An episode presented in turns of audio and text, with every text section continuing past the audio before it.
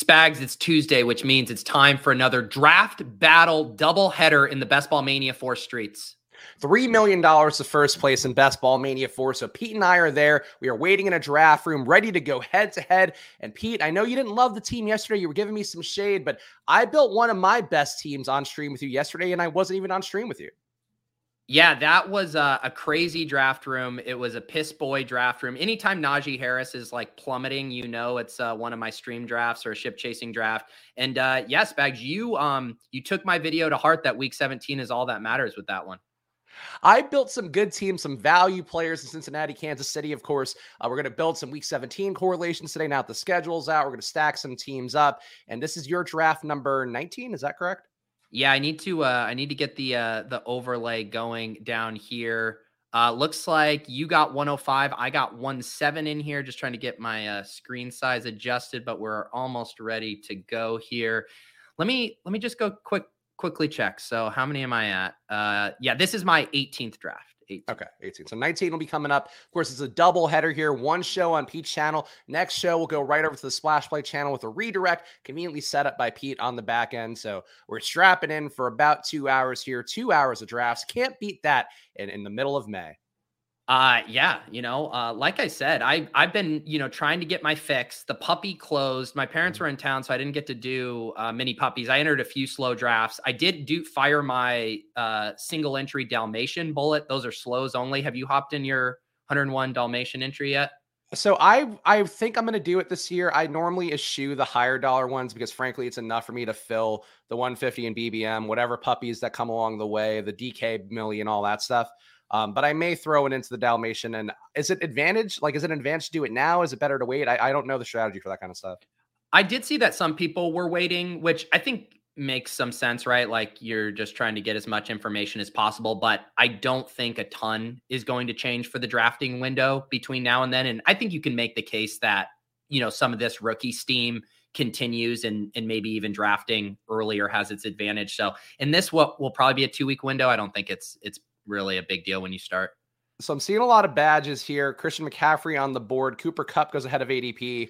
I'm getting ahead of the Avalanche, Pete. I don't want to get screwed. I'm taking Stefon Diggs at five. Uh, this well, we seriously we we started this draft with five straight. Does someone want to give me CMC at seven? Skyy Moore at the 112 coming up. Uh, okay, I don't get uh CMC there. Um, yeah, let's see here. We'll uh we've learned our lesson here uh, in some of these avalanche rooms. We'll take AJ Brown.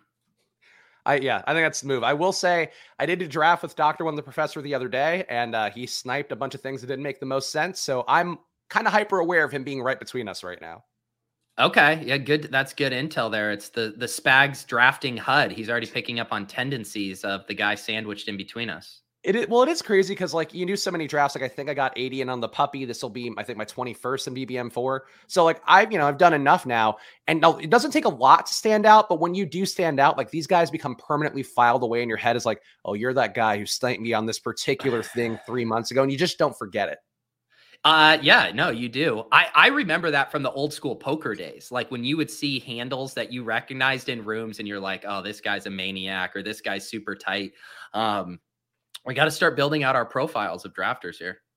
See, Brandon's saying he's in my head. I'm just going to pull that chat up. He's in my head. He's not in my head necessarily. I think it's more if you are a savvy drafter, you have to be hyper aware of all these guys and their tendencies. And if you happen to know one, great. But like, it's like being a like in baseball where you want to know your pitcher tendencies. You want to know if he's throwing a splitter or not. Um, this guy's throwing curveballs left and right in terms of his draft approach. exactly. Um, we do see Go AZ cards do the uh, the double tap that I said is going to be yeah. extremely popular. The CeeDee Lamb, Amon-Ra St. Brown, although he does it from 11 14, not the, the 12 13 uh, there. But this is uh, this is an avalanche draft here. Um, we will see how this second round shakes out. It's funny you mentioned that about being a, a chalk duo here, CeeDee Lamb and Amon Ra going at the turn. Of course, those guys are playing in week 17 now. Um, a game that I think will be a little bit overrated just because of how Dallas is going to play and their defense being better, and hopefully Detroit's defense being slightly better as well. But I actually took that pairing yesterday, Pete, because I heard you say that and was like, I actually never take it because I don't think CeeDee Lamb is one of my favorite picks there. But it is probably one of the more chalky duos right away just because you get that easy correlation from the jump. Yeah. Um, man, this thing this thing really cleared out. Did some man and someone took even Hurts. I was maybe going to consider Hurts, but I don't ever really like taking these elite QBs, at least right now. Been taking a decent amount of Olave. You know what? Let's do this. We are going to set up um, a little Eagle stack without Hurts um, and see how that goes. Okay, I like the move. I, it seems like well, let's see what Doctor One the Professor does. I'm prepared for him to take Josh Allen here, but we'll find out in a moment. Um, I might take Josh Allen because I have eschewed him a lot. I know uh, some people pointed out in a recent draft that I took, I was I passed up Josh Allen was like, "Don't worry, I'll get Anthony Richardson later." I probably should get some shares of Josh Allen because I do take the other two elite QBs sometimes. Yeah.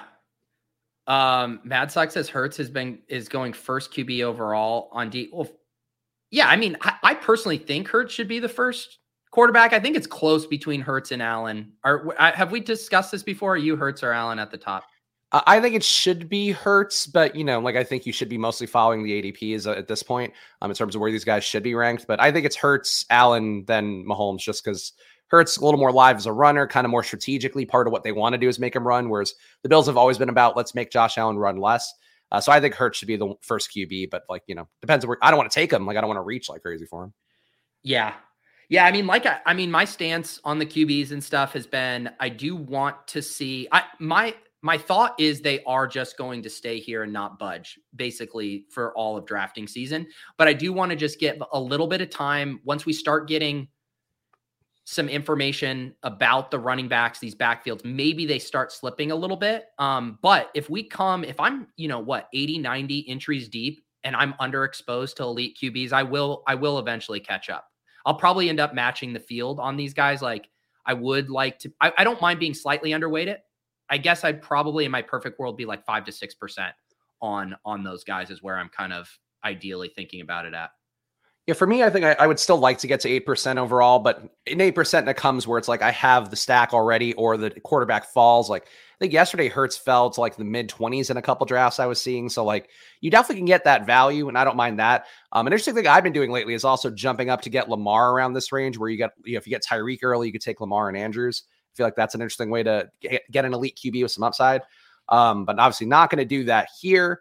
Um, Obviously, no Rhamondre now, so I won't take him for that week 17 correlation. I will take DK Metcalf, who is steadily my consolation prize in this range. Sounds good there uh, with DK. Let's see here. What do we got going? Am I going to end up with another Breece Hall or Josh Jacobs share, or do I? I don't think. I think with with Lamar and Fields on the board, I do have zero shares of Lamar so far. That's kind of interesting. Yeah, I don't mind it. Uh, Andrews goes. I am going to take Breece Hall here, though. Um, I'm going to keep taking him anytime he kind of slips to the middle or back half of round uh, round three here. There's Does actually some quotes that just came out about him from the owner that were pretty positive. What were you going to say? I was going to say, I feel like I see him going in the mid 30s a good amount lately. I kind of feel like he's falling towards the closer to 40 than 30. Um, but maybe not. I guess it kind of depends what news comes out if it does kind of stop the the blood flow of people just being concerned and kind of flooding him down.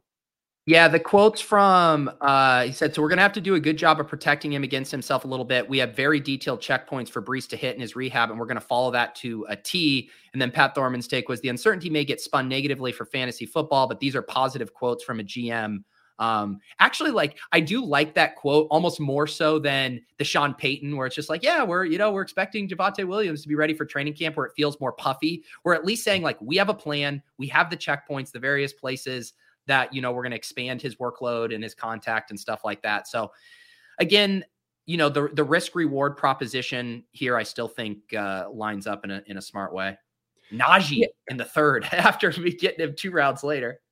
Yeah, Najee. So if you get in the right rooms, or I guess the wrong rooms, depending on how you're looking at it, people love Najee in certain rooms, and in other rooms, it'll be like yesterday where you had to take the poison pill, I think, or somebody did, um, like ten picks after ADP, and I just don't. The Najee prediction is hard to, to finger. Yeah, it is. The Najee stuff is all over the map.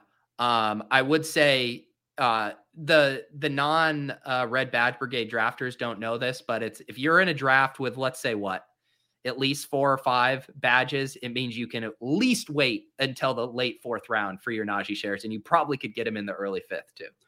Why is Najee coming up this much? Is it just the perception of him having volume and and Pittsburgh being improved? Because I believe in Pittsburgh being improved. I just don't know that he's the guy that's going to help them kind of be where they need to be. Like, it does feel like Jaylen Warren's live. It feels like honestly they could also sign somebody off the scrap heap and they might be just as good as Najee too. So I just don't see it the same way I think the public does. No, I, I, don't think there's been a specific news thing that has been pushing his ADP up or down. I mean, there has been the narrative that he was hurt toward the end of last year. They obviously don't add anyone in the draft, so that's giving people some more confidence that he's still uh and oh, and there's been some like positive Kenny Pickett buzz. So I think people are just starting to come around on the Steelers in general. But man, I his ADP has one of the widest deltas of anyone going in like the fourth round, right? Like you'll never see Mike Williams go like a round and a half earlier or a round and a half later than his ADP, where Najee is like constantly ping ponging based on the draft room. BFFL, by the way, is single handedly fighting the wide receiver avalanche because he has taken one QB and three running backs, I believe.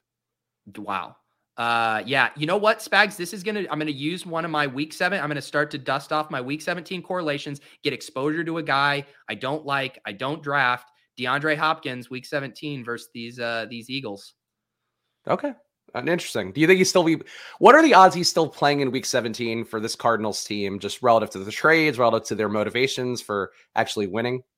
Yeah, I mean, there's there's certainly there's certainly risk to it. It's why I haven't selected him uh, yet. But the things that I generally do, and this is why I do really like Week 17 correlation, is it gets me to click on players in smart ways at ADP that I otherwise have blind spots or biases, whether those are justified or not. You know, I I say to myself, do I want zero percent DeAndre Hopkins this year? Is he a guy I'm willing to full fade? There are some guys I'm willing to full fade. I don't know if Hopkins is one of those. He's probably a two to 5% guy for me. So when are the times I'm selecting Hopkins? Either one, at an extreme ADP value, or two, highly correlated with a big bet I've made. And I've made a huge bet on the Eagles. If I'm winning $3 million, uh, Devonta Smith and AJ Brown are putting up, you know, 25 plus each, going to need someone to push them coming back. That certainly could be Hopkins if the Cardinals remain competitive, which I get is a doubt. But I think if I'm going to get my exposure, these are the spots some of these teams like Arizona and Tampa Bay in particular, I've been starting to think more about how do you take the them kind of rolling it up at the end of the year and who's going to be there? Because I saw somebody yesterday was saying you should take Trey Palmer, who is the kind of the rookie version of Mike Evans, who the Bucs drafted, and uh, they also signed uh, what's his face, who I who I also hated throughout the draft process. Uh, not Chase Brown, the other one, Sean Tucker. Um, so yeah, like yeah. some of those guys, I wonder if maybe you should start to look at them a little bit more rather than take like the the Hopkins. You would take Michael Wilson, who's their rookie that they have. Um, might be galaxy braining it too much, but I really, I just don't think Arizona's motivations are there, and the public markets are so down on them now that I, I worry a lot about their motivations by the end of the year. I think. um Sorry, I just got distracted by something. I was going to say mm. something. Oh, so the one thing I was going to say about what you said is I think that strategy is far more viable the later we get in the season and the more information you have. Because going back to our take a drink dead roster spots, like if you're galaxy braining like some of these fringe rookies who don't have the draft capital to ensure they're going to get on the field right away, you are likely to take a zero from these guys for a large chunk of the season. But when we get to training camp, if it's like, oh, Sean Tucker or Michael Wilson or whoever is like running with the ones and he's going to have a role, then it gives you the confidence like, I'm not going to take a zero from this guy. But you don't have a lot to hang your hat on because they don't have the draft capital. And those guys just traditionally aren't getting a ton of run. So I also just took my first share of Kenneth Walker, which I'll point out for my Seattle stack. Nice little value there, even though I think that that backfield is looking like a hot hand one to me now based on some recent quotes. But who are you going to go with here, Pete? Yeah, um, this is kind of a gross spot on the board. Um, let's see here. I might set, you know what? I might just play the ADP game and set up a little backdoor stuff with uh, Justin Herbert, get an elite quarterback here. Anytime you get set up backdoor stuff with a man as beautiful as Justin Herbert, you've got to. Spags, I thought we were more mature than that. I was just giving you a chance to use the bonk because I don't have it on our channel now. Um, yeah, why don't you have this? Yeah, uh, so here you go, Spags, uh, making uh, butt jokes about Justin Herbert. I like that you're derisive about certain types of comedy where you're like butt jokes or the but if Nana Pete's here, they could go flying off the shelves after we do them as ourselves. Um, I do want to pull up this comment. This is the stuff I think we really need to avoid trying to do. And this is why like correlation in the macro sense is valuable because we do know which two teams are playing each other. That is going to happen no matter what. Um, Duvy says, doesn't Philly just steamroll Arizona?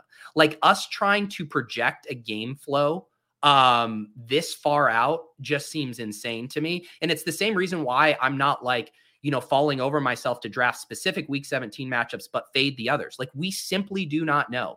Some of these, like I, I think I heard uh Kerrane and Beimfohr talking about this, and they made a really good point about that year that Mark Andrews, what, two years ago, went off down the stretch. And that was largely fueled by their secondary getting ravaged by injuries and just getting in all of these shootouts. That is not how Baltimore intended to play. It is not how anyone envisioned their secondary heading into the season. No one would have assumed the Ravens would have been a pass funnel at that spot. So trying to predict game flow and even spreads this far out, I think is a fool's errand. If you want to look at the weather conditions, whether it's a dome game, whether um, you know, any kind of other basic correlation for variables we can control, I think that's all fair play. But I am not in the business of projecting game flow uh, six months out.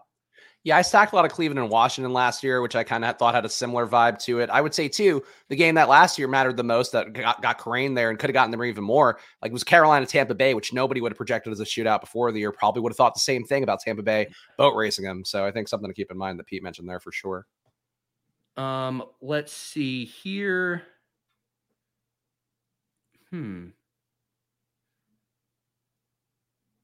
Man, do I want to just keep slamming Mike Evans here? I guess we're going to keep slamming Mike Evans. You have so much Mike Evans. I don't I don't get that one to be honest. I guess I mean he falls, I get it, but I, I but I don't get it at the same time. Why? He's he's one of the best wide receivers in the league, puts up a thousand plus yards every season, has done it with all kinds of different quarterbacks. I don't think I, he's like he's not a massive win kind of guy, but he's by he's definitely a small miss kind of guy. Okay, all right, that's fair. Um, I'm on the clock here. I have Allen, Walker, Diggs, Metcalf, Jeudy. I'm going to get another receiver here in the mix and take George Pickens, who I love anyway. But Seattle, Pittsburgh, Week 17 correlation, one of my easiest ones that I probably grab every single draft. Pickens. Oh, Seattle. Yeah, yeah. Yeah, Seattle, Pittsburgh, I, Pickens in general too. Yeah. I will say, and I, I, I haven't, I don't think, do I have any Walker shares yet?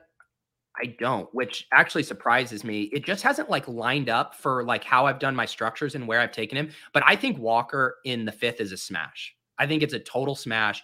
I, I do agree he should be discounted relative to the uh, Zach Charbonnet pick, but I almost think he slipped too much. He feels like more of like a late fourth round value. When you're getting him in the fifth, I think that risk of, of Charbonnet having a role is almost fully baked in there.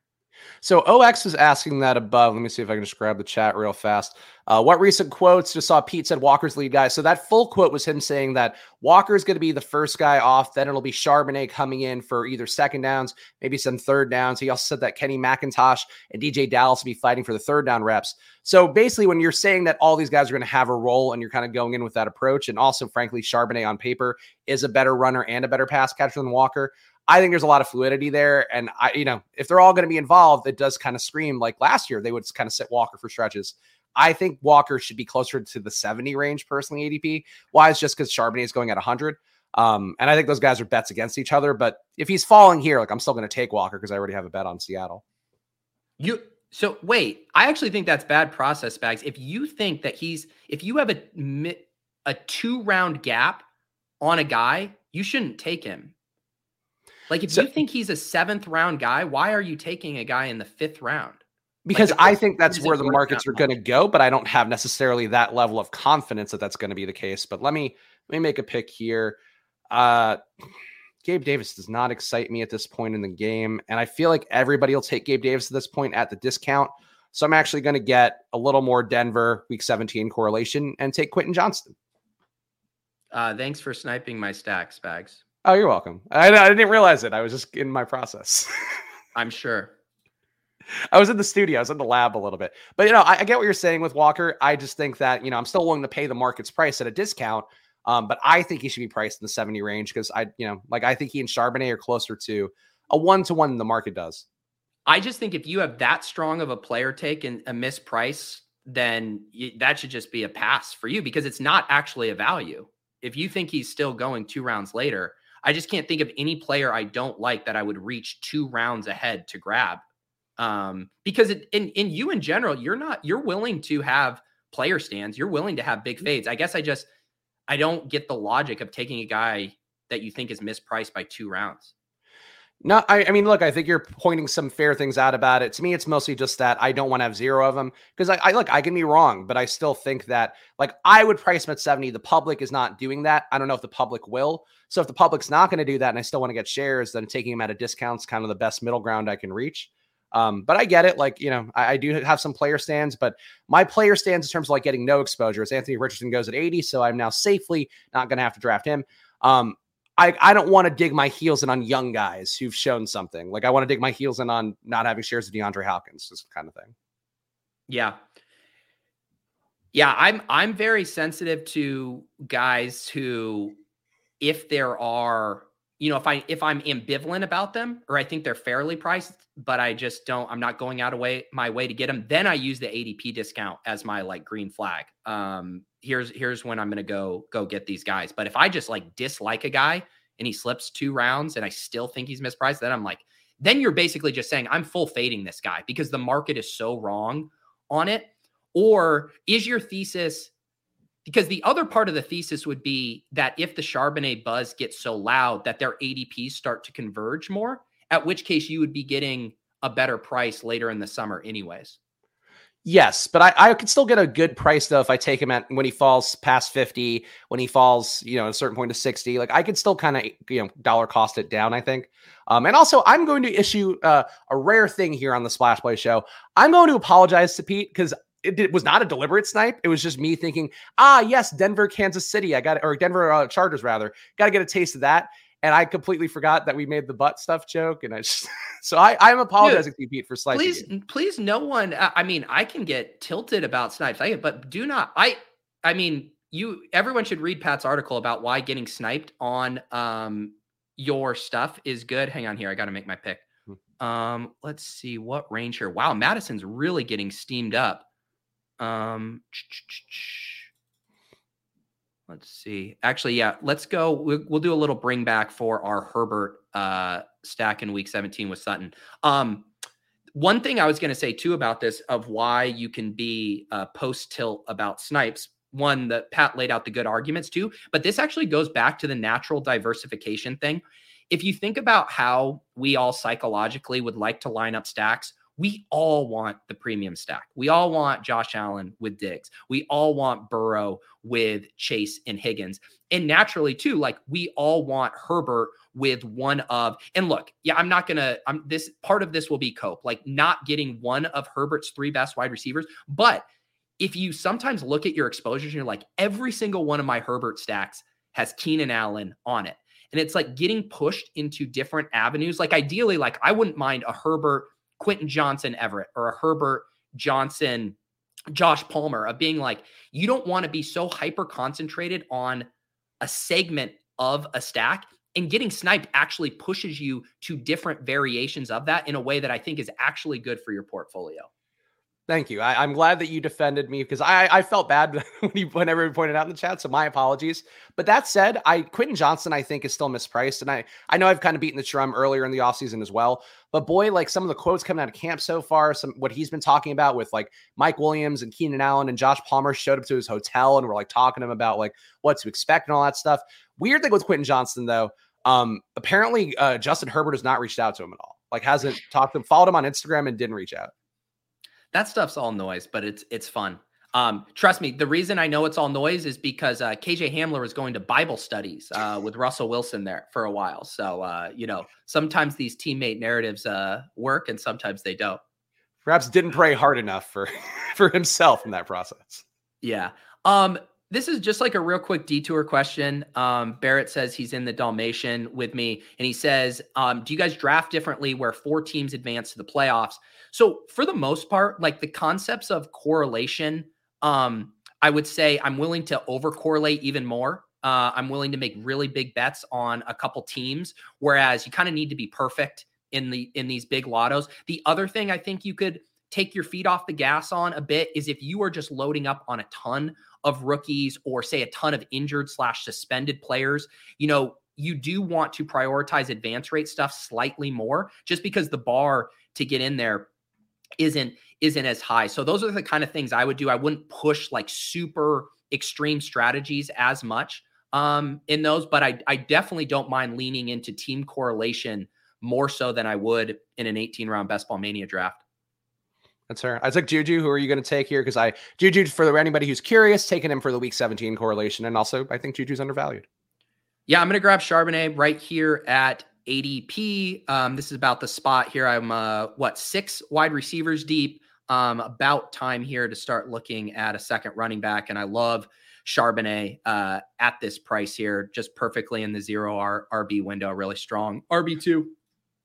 Also, Mad Sox is the question too that I just want to point out because I had this question earlier in the week. Parham is still on the Chargers. They were going to release him, and they ended up re-signing him to a two-year deal in March, so he's still there. Uh, but Everett more involved. Everett was there at the rookie camp, apparently, like being the mayor on the field and talking to everybody in his jeans and whatever was the report that I saw. Um, so yeah, Parham's still there, but Everett clearly is uh, more of a top dog than it seemed when it might be a cap casualty earlier in the spring. Yeah, and Sean says looking like a Josh Palmer, Donald Parham lineup. As a guy who selected Jalen Tolbert uh, yesterday, I mean Josh Palmer, it might as well be uh, the second coming of Jerry Rice uh, compared to him. So.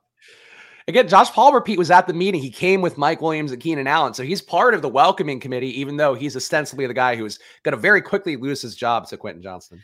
You know what? Let me let me flesh this out as an analogy. Spec, you know how when you have your friend groups and you go out and it's so easy, say it's your high school buddies or your longtime buddies, it's completely effortless. You don't have to do any work. You don't have to go out of your way to ask someone questions. You can just totally be yourself because everyone's comfortable. But if there's a new person in the group or there's a friend of a friend in the group, and it's like, okay, they could be cool and fine, but you got to put some effort in. You got to ask them about themselves. You got to build up a relationship. You can't just be on I'm chilling autopilot mode.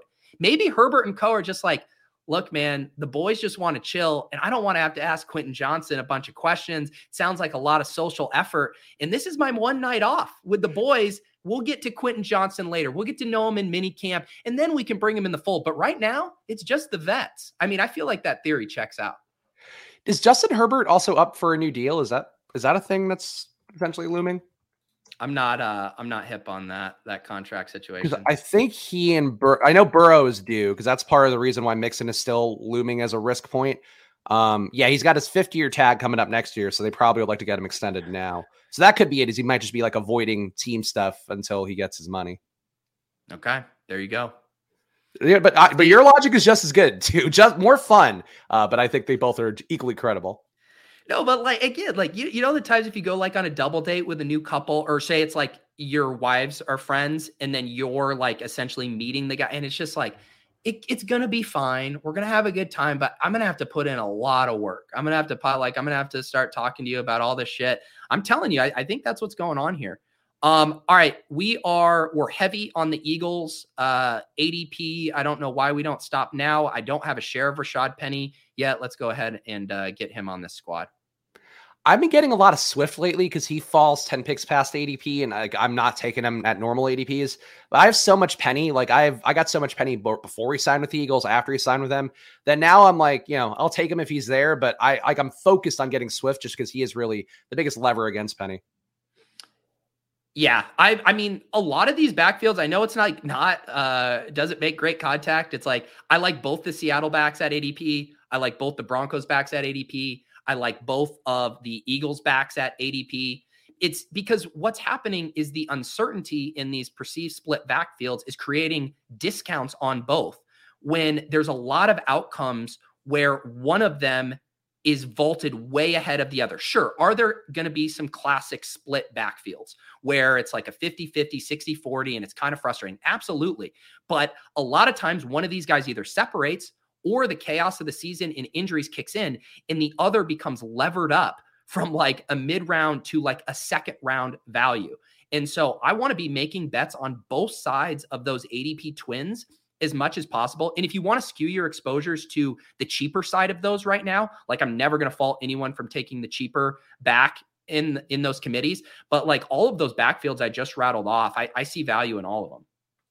Yeah, no, I agree. I mean, that's how I had a lot of the best lineups I built last year. Like Rhamondre was a guy I dug my heels on just because Harris was going 20, 30 picks earlier at various points. Um, I think that's probably the best bet that people can make they kind of forget about. Um, one thing I wanted to ask you about why is Madison coming up so much? Like, are people just learning of Dalvin Cook's contract risk? Because I didn't see anything new about it, but I've been mentally kind of taking Madison a lot. Uh, I don't get why he's now like he'll go in the high 80s sometimes. Yeah, so I believe there's some stuff going around. I believe, and someone in the chat correct me, but I believe what I saw is the Vikings did some kind of promo thing, and it had Cousins and Hock and Jefferson and Addison and Madison on it. And I think there was another rumor that internally they said they are going to be releasing him on was it June 1st. So those were rumors. Nothing has been sus- suspe- uh, um, being substantiated by any of the uh, the team or whatever. So I just think it's the market getting very excited of holy cow, I could be getting the starting running back for the Vikings in like the ninth round. I think that's what's causing it. There you go. Yeah, yeah, I didn't see the promo thing, but I oh okay, so they told him that because I know there was a thing earlier in the year where they mentioned the other Dalvin who's on their defense. And they're like, yeah, excited to have Dalvin around. They're like, oh, Dalvin Cook, like no other Dalvin, like the like the no homers club on The Simpsons. Um, but I think you know Dalvin being a trade candidate. So I'm going to point out uh, a gambit I just made here. I didn't take Dalton Kincaid because I've seen him fall lately. Obviously wanted him bad for this Buffalo stack, but I thought I could push him, and I did. So he is my my tight end one. Congratulations. I'm I'm on a here. Like I'm drafting some good teams right now, Pete. I, I know sometimes we like to have fun here. We like to point out the foibles that we make, of course. Um, but this team, this Buffalo team, is coming along nicely. Um, one sec. I got to figure out what I'm doing here. Feels like a running back range. Ah, Doctor oh. Professor took my guy Kendre. Um, we'll we'll go ahead and maybe set up another backdoor stack option. We have yet to select a tight end. I, I like Dalton Schultz at ADP. Um, he also plays my Treylon Burks in week 17. Let's do it. Dalton Schultz. Dalton Schultz falling a lot lately too. I've seen, and I like him a lot. Both the Daltons in this range, I think, are very solid. And Schultz, to me, I think people are down on CJ Stroud, and I just don't think they should be. Like I was going back uh, through some of the quarterback numbers from the last few years and looking at guys who also weren't in the draft class.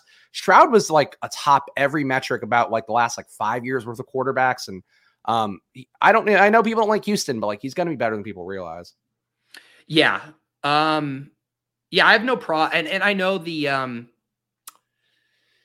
people are are just down on this tier of tight ends, which I get too, right? Because I in my perfect world, I would the thing I get tripped up on, and I've said this before, obviously I prefer elite tight end. Um, I do not like three tight end builds. I just really do not like how you allocate it. Like if I have 0% exposure to one structural strategy, if, and I probably won't end up with zero just necessarily, but it would be three tight ends. That would be the, the structural strategy. I'd be completely fine full fading. So I get in these spots, right, where I don't get an elite tight end. And then I start to ask myself, what are the combos where I feel comfortable with two tight ends? And honestly, as nice as your team was yesterday, like the Irv Smith Dalton Kincaid pairing, like that's getting very, very close to probably needing to be a three tight end build. So with a guy like Dalton Schultz, I do feel like he starts to give me more of a green light to a two tight end build where if I'm starting to get into the 15th, 16th round range, then I'm like, shit, um, I probably am forced into a structure I don't like in three tight ends.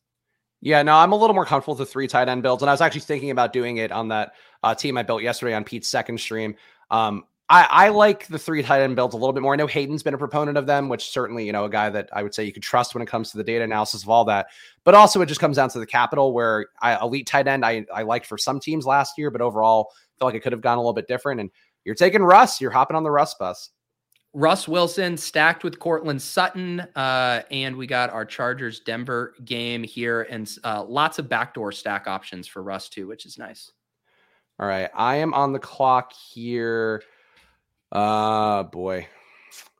I think I just got to take a running back. I only have three so far. So I'm going to take Jerick McKinnon to add to Walker, Cook, and Achane. It's either that or reaching for Allgeier, which would have gotten me laughed out of the room. So we can save that for the next round. I um I struggle with McKinnon. Um, not just like not just him completely in a vacuum, but the combination of I've had a hard time separating like how he looked at the end of the season because last year like in all the playoff drafts and everything like i was so excited to load up on mckinnon. I thought it was going to be like the leonard Fournette thing all over again where he crushes in the pre- previous season and then everyone like discounts it because he's like an older back and then he just does it again. And everything lines up for mckinnon to be the pass catching back there and then he really just fizzled out in the playoffs. And you know how we were even wondering like what, what is going on with his targets? I even remember when we were in the weeds for DFS stuff, and it was like his targets have just fallen off the map. They're doing the checkdowns to Isaiah Pacheco. Um, so I do have like a little pause on his elevated ADP, um, but it's also kind of like other contest sticker shock, right? Where Jerick McKinnon was free before he mm-hmm. resigned with the Chiefs. It's not a big deal in Best Ball Mania because that happened after. Um, but yeah, McKinnon's a guy I struggle with. No, I get it. I, I like Pacheco a little bit more for that reason because I kind of assumed uh, they're going to give Pacheco more of the work in year two because he actually was pretty good last year on the passing downs, and that's part of why I think he did earn some more of that work in the playoffs. The issue to me with McKinnon is just like he's on the roster. They brought him back. I think they thought they were going to draft a running back, but none of them aligned with the pockets they wanted to. So instead, they were like, all right, we got McKinnon here. Nobody else is going to sign him. We'll bring him back in. Um, so I think he's kind of like their their James White, where he'll keep being there, but at a certain point, the wheels are going to fall off look at this. Got to go get your guys. Well, considering um, this, I'll show you how I'll live without Marvin Mims in this draft. I, I've taken him in every other draft so far, 53.8%. So, and I actually haven't even updated my exposure, I don't think, from yesterday. So, yes, I can, uh, I can survive uh, no Marvin Mims. And I am taking Jaylen Warren over uh, Tyler Allgeier, which is actually a move I make a lot for people who are tracking my Allgeier exposure at home. Nothing wrong with Allgeier at this ADP, but Jaylen Warren, I think, should be in the 140s at this point. I'm going to go ahead and grab Greg Dulcich to lock in my Russ Wilson double stack here. Um, that should be fine. People really like Mims. Like there is still a leap that Mims has to make to be on the field regularly. I think would be one thing to file away if you are overly enthusiastic about Mims. And I say that about as somebody who pointed him out earlier on the draft process that I liked him a lot. I think the steam has gotten to be a little heavy on Mims compared to even some of the other rookies. Well, I mean, again, talk about a range. I mean, what is his eight? This guy took him at 136. His ADP is 171. Most of my exposure is in like the 160 to 180 range. And there's there's a big difference between 135 mims and 180 uh mims. I think there's almost like zero downside in the 170 180s. There starts to be an opportunity cost um at 136. Yeah, I agree. I, it's a big reach, and you know, just in general, not great practice to take a guy 40 picks of ADP, even if you do love him. Uh, maybe that was a cue timeout or something, but you know, just for the new drafters out there, uh, you definitely don't want to reach 40 picks for your guys, and you know, unless they're Anthony Richardson, then you know, have have at it, have fun.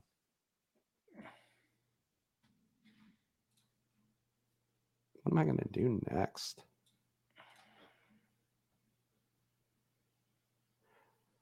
I still need a QB and a tight end, which I'm not sure wow. I'm going to accomplish that. This is a spicy take. Mims will leap Sutton for sure.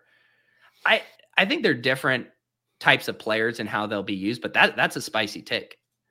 Mims is good outside, which is the one thing that jumped out to me because you know this was a draft class where there weren't a lot of great guys outside, um, and he was like a positive EPA guy at every level, all that stuff that I, I look at in the advanced analytics.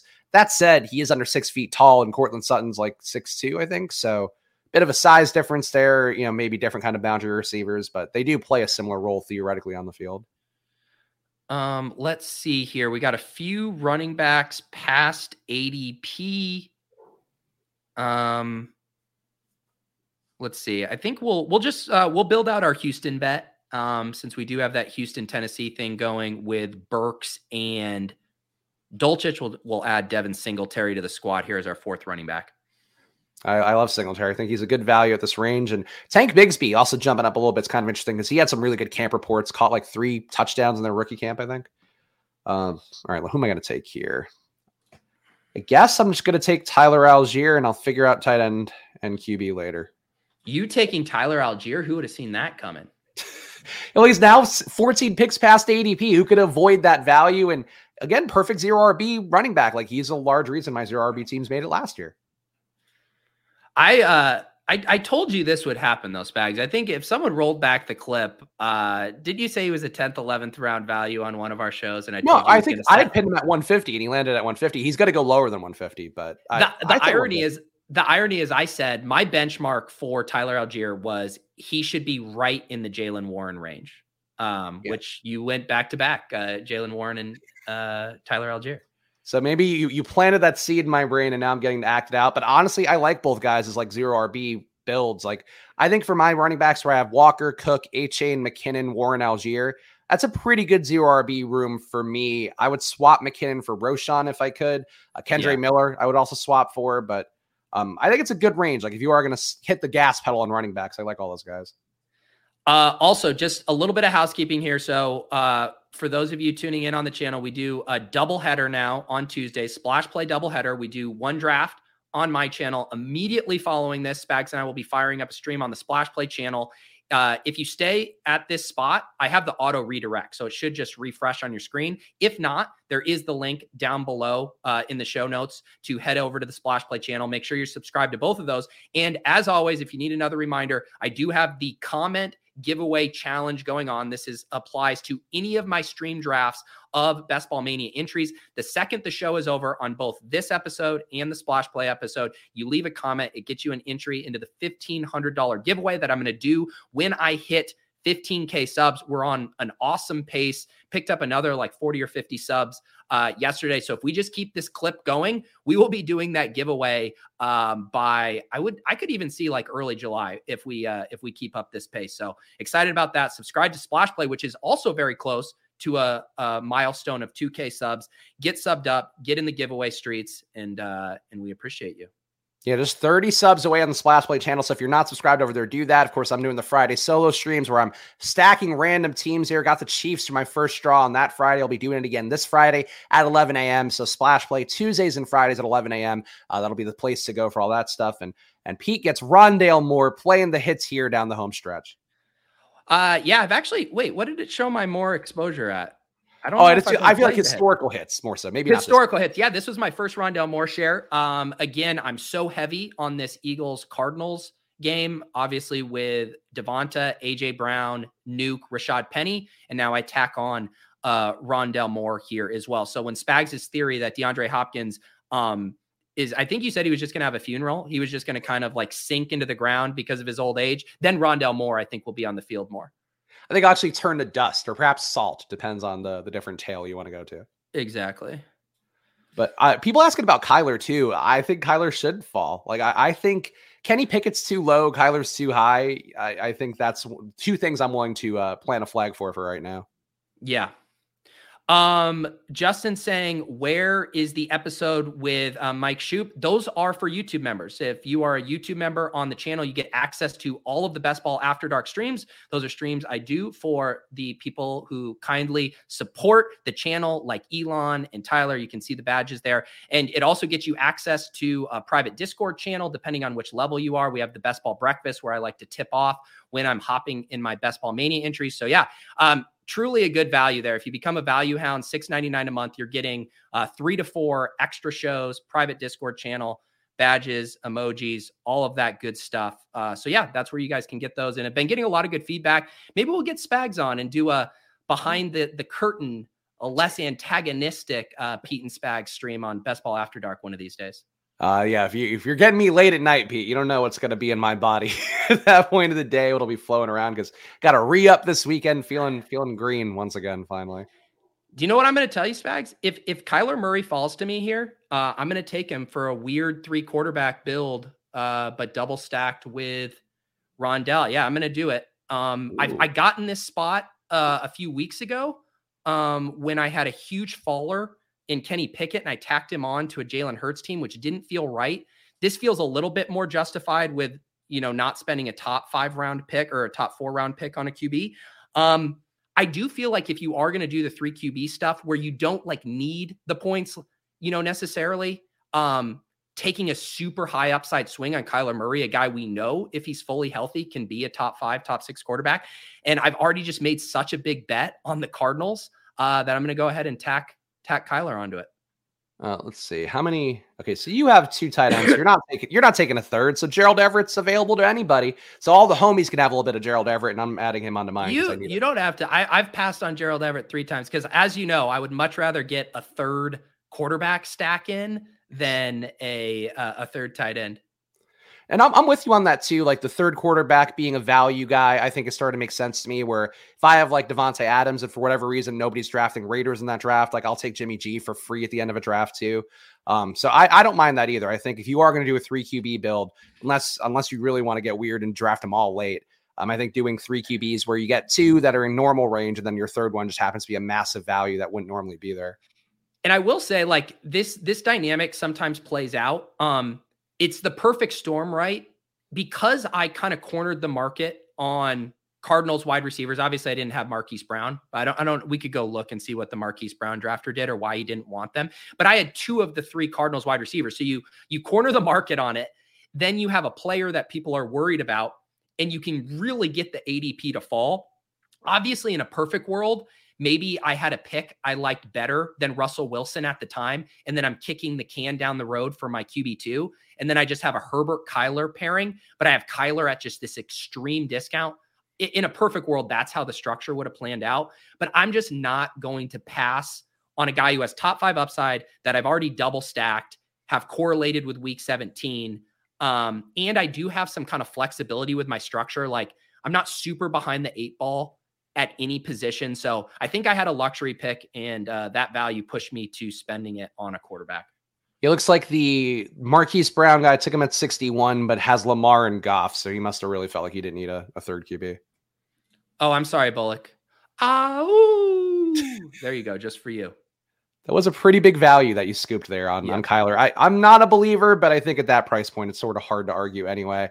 Uh, Wan'Dale falling here doesn't really do much for me in terms of my guys, but I'm going to take Wan'Dale here just because this is a nice little a little discount. Is he 30 picks a, after ADP? Jesus, that was a huge. Um, I'm going to continue to um, break all the rules. Um, although this one I actually think falls into the category of you know Penny and Gainwell are two totally different backs and how they're used. But again, uh, we are we now have. I kind of like how this team is sh- shaken out in that I have four big stacks and they're all week 17. So I have uh, Chargers versus Denver and I have Eagles versus Cardinals. And I am trying to get these teams to week 17 and then hoping uh, one of those games goes nuclear. Yeah, if only you could just wake up in week 17, Pete, as some, as some have critiqued in the past. Well, I am far less uh, being spread out on four teams is a lot different than uh, being fully concentrated on two. I what have, did you end up with third? You had the Bills. Yeah, I had the I had Bills uh, New England too. So I I, yeah. I think that team as well But If you want to check the team I'm talking about, you can check the most recent tweet I have on my at Chris Spags on Twitter. Yeah. Uh, it was also on Pete's stream yesterday, the second of his streams as well on Best Ball Breakfast. If you want to see it happen live, and it was great, Pete, getting the rewards from the chat. Everybody pointing it out what a great team it is because lately, Pete, I, am starting to see the casuals filter in where they're like, "Wow, you drafted four running backs early. What a sick team!" And I'm like, "Oh no, we, we're now in that point of draft season." I do think like the whole the casual window is getting inched up just because more people yeah. are playing uh, earlier than ever. Yeah, one one of the guys who's one like we all have these people. If you if you're a streamer, you kind of have these people in your your communities where uh, a guy who like always has the chalkiest takes possible replied to my zero RB team like, yeah, a little weak at running back and tight end, but the wide receivers like I'm like Jesus Christ, you're doing a Denny Carter bit, not even realizing it. Um, uh, so I did get my Josh Palmer, who, you know what, Spags, because I'm never in the market to select Josh Palmer, except in instances like this, I just kind of thought that Josh Palmer was like a 15th, 16th round pick. I'm pleasantly surprised to know that I was able to wait until the last round to get Joshua Palmer here. All right. I'm to dig for a deep cut here because I'm still not a full Rhamondre convert. Pierre Strong will be my seventh running back here, so I can increase my New England Buffalo bet. And um, a lot of Rhamondre love on Twitter. I know Sam Sherman's been stumping for him a lot um, with ironic Twitter threads lately. I, I still think somebody earns a role alongside Rhamondre in that backfield, if not multiple guys.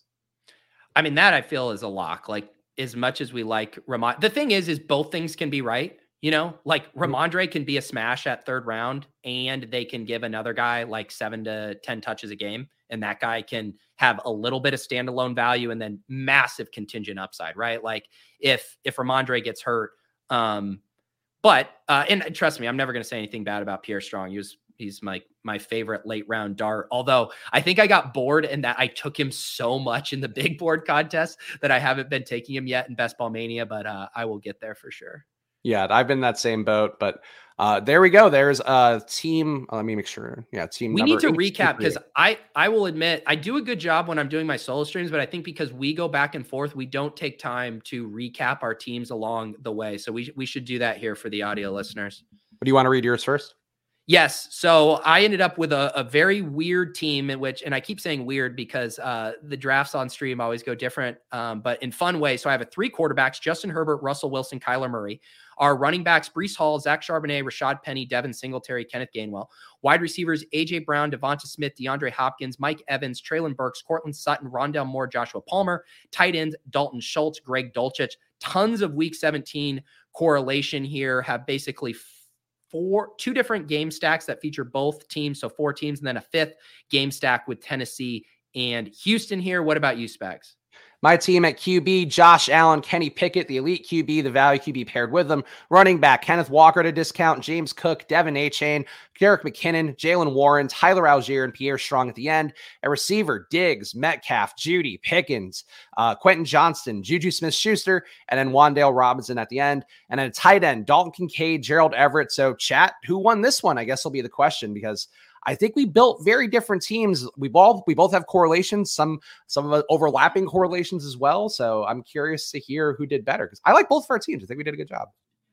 I uh yesterday on my stream I had a bunch of stacks but not a lot of week 17 one. This is probably the the one the draft I've gotten to do the most uh week 17 correlations in so far so that uh feels good. I will get this one titled draft 18 here a 3582 build with LAC, Denver, and Arizona. Fits like a glove. Uh, real quick, so you guys are uh, um, where the fuck can you sign up, Pete? Here, I'll just show you guys real easily here. When you're on the YouTube page, there's so I'm on my homepage for my YouTube right now. See this join button right here? If you hit uh, join, a, you can see the tiers going to join us. This, we have Nathan, aka join, FF Doom. and then that gets you settled on the YouTube side. You'll have your badge and all that access to the streams. These are all the member only streams you'll get access to. But for the Discord element, you have to sync your YouTube and Discord account. So you get in the Deposit Kingdom Discord, where we do have a Splash Play channel can keep the conversation going after the show in the Splash Play channel. And if you go in the FAQ, there's instructions on it's really easy to sync and basically buy your YouTube membership. It will tether it to your Discord and unlock the channels that you've signed up for. So that is the membership tutorial. Uh Spags, who won who won this draft? It seems like I got a few more votes. There's a couple people saying there's a draw as well, but I think this is one that it does seem like I won by the barest of margins. And LMAO also doing well too. Um, yeah, I uh, this one I don't. I I would have been surprised if I won the popular vote on this one, just because I did. I didn't get any good stacks with Herbert. I did three QBs when I probably could have gotten away with two. Uh, I didn't get any of like the super sexy stacks lined up. Uh, so I don't. I don't think I'm going to win the sexiness here. If you'd gotten Hurts, I think it'd be closer. I feel like if you have an elite QB, I think you tend to win the vote a little bit more. Is, is my personal sentiment. Yeah, and like I said, you know, I am I'm happy to lose the popular vote. Um, all I need is that three million under the table. Actually, that reminds me, Spags, because I'm curious about your answer to this one. Did you happen to hear the hypothetical that I asked Davis Mattek on the Swolecast about um, how winnings would be distributed or whether you'd rather have the clout? Did you hear that? No, I did not. What was the question? Okay, I'll ask it to you. Would you rather win seven hundred and fifty thousand dollars, and you but you finish like in just in this hypothetical, you finish like fourth place in some tournament, best ball tournament. So you're not getting any first place copy. You get um, uh, sorry, you get a, a million. Sorry, you get a million dollars and you finish fourth. Or would you rather win seven hundred and fifty thousand but finish first in a major best ball contest? Oh, I would take more money. I yeah, okay. I don't like I, I, the clout's nice and whatever, and like obviously Pat's showing a good job, doing a good job showing like what you can do if you approach it with like a business mind and all that. That said, like the, the money is the thing, because that funds the business, that funds your lifestyle and whatever. So I would pass up on the clout for that. I'd rather be you know like it's like lottery winners. Like if you're a lottery winner, everybody wants a piece, whereas if you're a person that wins a million dollars, nobody's bothering you. Well, I I actually thought uh, so. I mean, you obviously gave the correct answer. I mean, I was, but Davis is like convinced that the clout that would come and what he would be able to do from like running out the Kerrane playbook of like a premium site and all of this, he thinks he could make up that ground. $250,000 is a lot of ground to make up yeah. based on clout. I think you just take the bird in the hand money and do that anyways. And you could still, I mean, Liam calls himself a three time Best Ball Mania champ and he only won it once. I mean, you can say whatever the hell you want. Yeah, I don't think that now winning one of these tournaments is like the runway to success, like winning the big DFS tournaments used to be. And you know, we're seeing with some of the sites that have launched in the last a week or so that sometimes there's people that don't have a history of like winning that are behind, you know, doing data for it and whatever. So yeah, I tend to think I would take more money always, and then you could still do the same shit you want to do anyway. Yeah, uh, but it is it is funny to see how broken uh, some braids are for the uh, the clout chasing that would come no. with getting uh, first place. But I think the other part is, uh, you know, uh, Kerrane has a runway to doing it, but it, it's also a lot of work what he did. And I just got the update on his rankings constantly, and as you know, too, constantly staying up to date on rankings or projections. Oh, it is talk about a crazy task. Like even my my buddy Pat Thorman, who I referenced earlier, who does the rankings in season for ETR. Like I remember inviting him to a poker night one night, and he was like, "Oh yeah, I got like my shift covered, like in case there's any Friday night news and the projections need to get updated." Because when people subscribe to a site, they assume that those are going to be updated whenever they check them. Uh, so yeah, shout out to all the projections and rankers out there. You guys are doing the Lord's work. Yeah, the the Spags rankings are due for an update any day now, but there's only a handful of people that sign up for that. So, uh, but yeah, I agree. Like, I think uh, people don't realize that. Also, Pat did all the work before. Like, he was out yeah. there grinding at ETR, grinding at Rotoworld, or you know, NBC Sports Edge turned into Rotoworld. So he had a lot different runway than just winning a tournament and being out there. Not that Davis doesn't have that same thing too, but yeah, fuck the clout. Give me more money every single time. Easy, easy yeah. game for sure. Uh, all right, this is what's going to happen. This stream is going to end. We are going to head over to Splash Play. We are going to immediately start another Best Ball Mania draft. Same two hosts, same background, same everything, just a different channel. Come battle with us for part two. So for Chris, I'm Pete. Don't forget to leave a comment to this one. Head over to the Splash Play channel. We'll see you guys in a few seconds. Peace. Spags, we are back. We have ran through the interwebs over to the Splash Play channel for another Best Ball Mania 4 draft where we will be battling it out for the chat's approval. Yes, you can see it on the screen now. This is draft number 19 for Pete and his quest to max out Best Ball Mania 4 on stream. And uh, a surprise happened to us for the first time. So we've been doing all these drafts, perhaps uh, bitten by our own success. I'm going to have to multi table this one to preserve Pete's draft purity. Uh, I'll be doing two Best Ball Mania drafts at once. I, I guess I won't talk about the overflow, but uh, again, a victim of our own success because these are all the same people who are in our community. Yeah, uh, you know, poor Spags. Uh, this guy is going to have to multitask, doing two drafts at once. Um, I'm sure he, you are going to try to put an asterisk next to this team when I beat you in the popular vote. You're going to say, "Hey, I was multitasking." So, Spags, I, I want you to give your primary attention to this draft. I can't have any excuses. The good news is I'm in the 101 in this draft that you could see here on the board uh, with Pete. Pete is going at the 12 spot. So you classic Pete uh, location here for Best Ball Mania drafting.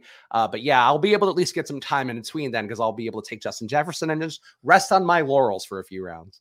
Well, yeah, I'm so glad that uh Spags, you were rewarded the one one for, you know, what the hoops you're going to have to jump through to make uh to make this work here. 112 for me. Do I get my first Amon Ra St. Brown CeeDee Lamb start? I, I hope so. I think, you know, that's apparently very popular out there. Or you can just get crazy, take a bunch of running backs, have some fun with it. Oh, I love taking running backs, as everyone knows. Actually, Spags, uh, I'm going to make you uh, hold down the fort while I go to the bathroom real quick. Okay, cool. Well, in the overflow draft, I just took Bijan Robinson. Uh, he fell to the 10 spot. So I'll update you guys on the overflow while Pete's, while Pete's overflowing in his bathroom right now.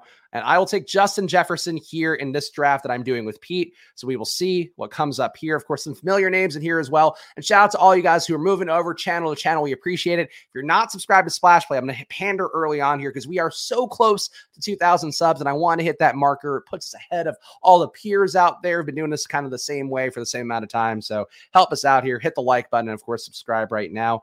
And uh, we'll see what Pete does here coming up the 12 hole. Maybe his P will be so long it'll actually miss his pick. That would be a fun stream event, I would say.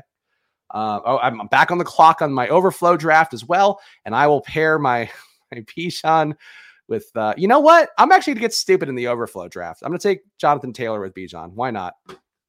Running back pig only when it's not on stream. That is my personal goal. You just stole the line out of my head. I was gonna say it's uh, you only have the courage to be a piggy when the people aren't watching. It takes a real man to stare down a wide receiver avalanche and grab a couple of running backs. Well, here's the good news, Pete. There is a gift for that on this channel. Here's the running back pig, the cutest pig in the world, if nothing else. It is a cute pig. There we go. Back to the banner. Do, Who are you going to take here? I, I honestly might just do it. I might just get my get get the CeeDee Lamb Amon Ra out of my system unless Sam Duel wants to mess it up here. I think it's a good move. It's certainly hard to argue those guys being both wide receiver ones and and the week 17 of it all. And and Amon Ra still like he's come up a little bit, but he is still priced for Jameson Williams like the pre-suspension stuff. Like he wasn't going that much uh, behind where he is now. Oh, he ruins my fun. Ah, oh, boo. He ruins my fun. You know what? Uh, I don't have any Ekeler yet. Um, we're gonna grab an Ekeler share. I want to ask you about Ekeler in a second. Let's do um, let's do Ekeler and Amon Ra.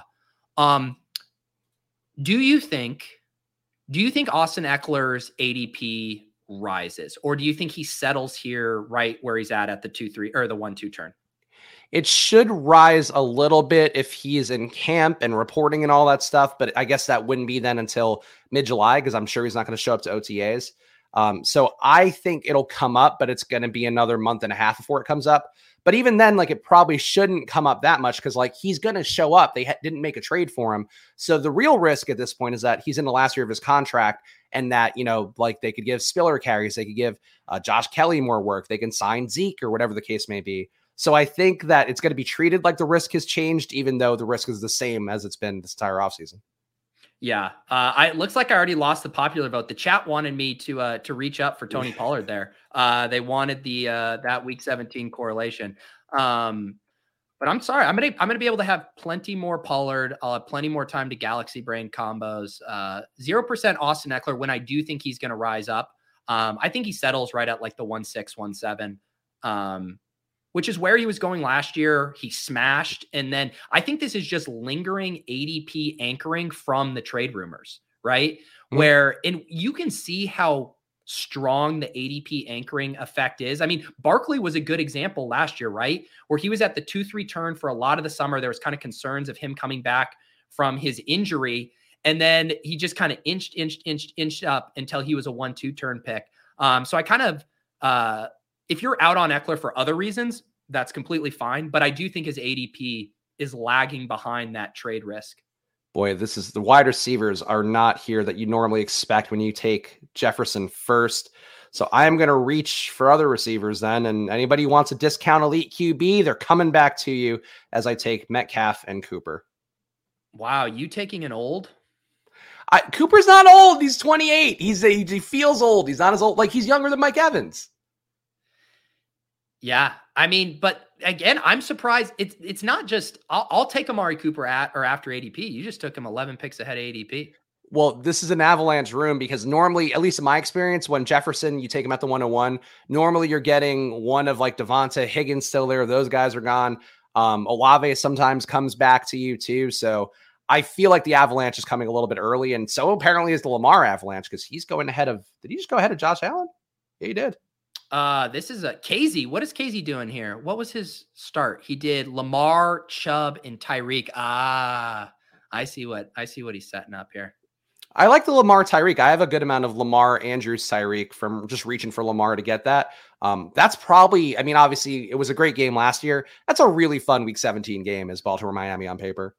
Let's talk about what Stone was just able to do, which is going to be extremely rare. Got the Allen Diggs, but with third round Allen. That is extremely nice. When you're able to sneak in that second round pick when there's a big tier gap too by the time you pick in the third round. Like if you're looking at the 2v2 of uh what Josh Allen, Deebo Samuel versus Jaylen Waddle, Josh Allen, um, that is a smash there. So good game there. Uh, I'm sorry, Casey, you aren't going to get Mark Andrews, who I am going to take here, sliding past ADP.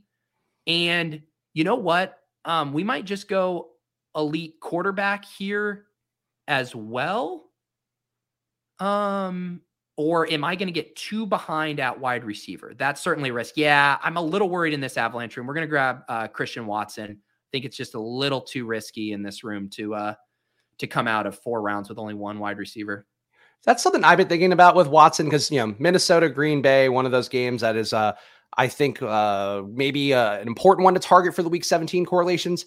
It doesn't align naturally right now with Justin Jefferson and Watson, so you kind of have to reach for Watson if you're going to get him as part of that uh, that Week 17 correlation. And I want to start doing that. I think because that's like that's a nice pairing. You get a lot of Watson Addison out there, but not a lot of Jefferson Watson. Yeah. Okay, I'm on the clock over here too. This is this is tough. This is tougher than I realized. I also took three running backs so far. Um, why not? Let's go, I, let's go for I, four and then close it off. And I will say it's even a much greater degree of difficulty what Spags is doing doing two drafts in hosting. I everyone, the people who say that they are like good multi-tablers beyond two drafts, I think they're full of shit. I really don't think anyone can actually draft the best version of a team doing more than two drafts. Like if you say I can draft like 90% of what I do doing three drafts, like sure, I'll buy that. But you are sacrificing things. You are missing things if you're doing three drafts at once or more.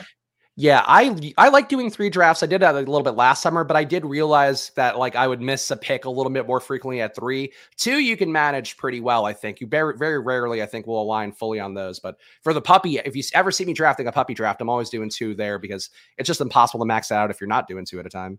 I think in I, I've done the two thing like you know you get them up on two separate windows. Ideally, like one you're picking in the middle of the round and one on the turn or whatever. But if you think like we talk through like all the different levers and things you're considering between structure and ADP value and correlations and all what your opponents are doing, what their needs are. Like, I, am sorry, but no one is good enough to factor in all of those things when doing more than two drafts at once. Yeah, I would agree. Um, I, I, you know I know that it's fun to do that for the bid. Uh, we've done it before on the stream as well, trying to do the multi-tabling a bunch of teams at once, and uh, definitely the expected value goes down, and uh, your, your ability to think goes down. Um, I feel the same about the slow drafts too. That's why I don't do them uh, quite as much because I don't want to have to do 30 picks in a time and line them all, all up at night. Like that's not for me. Yeah, I uh well the here's the thing. So my slow draft hell spags was um pre draft and pre-schedule, right? So the correlations is one of the biggest things you have to think through. I didn't have to think through any opposition stacks. You know, I was just simply stacking teams. And so it's much easier to just like pop into a draft. You see your team. These are the teams I'm trying to correlate. Whereas when you add on the level of like opposition stacks, that then requires another pass through to like re-audit the roster before you make the pick. So like the more information we get, the longer I do think it takes to do like slow draft well because you do have to refamiliarize. But pre-schedule, there was one less big element that you had to factor in. It's just the overnight part of it gets me every time because I feel like every single time I do a slow draft, I'm always coming up at some point in that overnight stretch. And it's like, okay, not to do the queue right, or I'm going to get the wrong guy, or like I have to worry about my wake up timing. And that throws me for a loop in a way. Whereas fast drafts, like I love hitting two. I'll put the, I do it on my phone, but I'll have like the two and on the active screen and I'll just look at my phone. And whenever it vibrates, I'll know my pick is coming up and I'll stop, you know, I'll get my sets timed out the right way. Um, I would advocate for that. That's my favorite way to draft. Working out on the phone, do too. Um, all right. So I am going to select Aaron Jones here. I have Christian Watson. And you know what we're going to do? Um, we are going to get our Minnesota bring back here. So we're going to double tap Aaron Jones and Jordan Addison and setting up this uh this Green Bay, Minnesota week 17. Okay. I, I like Green Bay, Minnesota week 17. Um, Wait, is that that game is in Green Bay though? I'm, forgetting the locations of each game. Um, that game is it's uh, Green Bay is at home. Uh, but okay, uh, uh, is that right? Someone in the chat, let me know. I think I have this. I, actually, no, it's in the dome. It's in Minnesota. Yeah, oh, okay. Yeah, that's better. That's actually so that might be one of the better spots. I guess, I guess if you're a believer in Jordan Love and all that, as some people might not be. Um, but yeah, I like that game a lot for week 17 in a dome, two young teams. We know the Vikings defense shouldn't be that much improved, even though they did hire uh, Brian Flores. Hopefully, shift some things up a little bit there defensively. But um, I like that matchup a lot for Week 17. Yeah, and also when Justin Jefferson gets shut down again, my Jordan Addison share is just going to be absolutely pumping. Addison has some nice uh, rookie camp reports as well floating around out there. I mean, I I, I, know we we had the debates pre NFL draft of Addison versus Quentin Johnston. I felt strongly just in a vacuum prospect profile of Addison after the landing spot stuff. I did flip it just because I think Johnston in that Chargers offense with like an actual path to being their best player. Um, I just think that's more about like there are scenarios where Johnston is just so sick that he surpasses Keenan and Mike Williams. That's not that crazy. Whereas that was never happening for Jordan Addison. But I still like both of those guys. And it doesn't surprise me one bit that Addison is tearing up camp and that he's going to hit the ground running as a rookie. I'm also running into the fun part of multi-tabling here where I'm up in both drafts at the same time. Took as people are pointing out in the chat, took four running backs in a row to start the draft off camera. So that's honestly making it harder to do the draft. Uh, but I am going to pick in ours now. A lot of running backs here. Who correlates? Does anybody correlate well? No Jets. Uh, I don't want Dalvin ever. I am going to take D'Andre Swift with the no, no, no. Okay, there we go. We got him. D'Andre Swift with the first pick.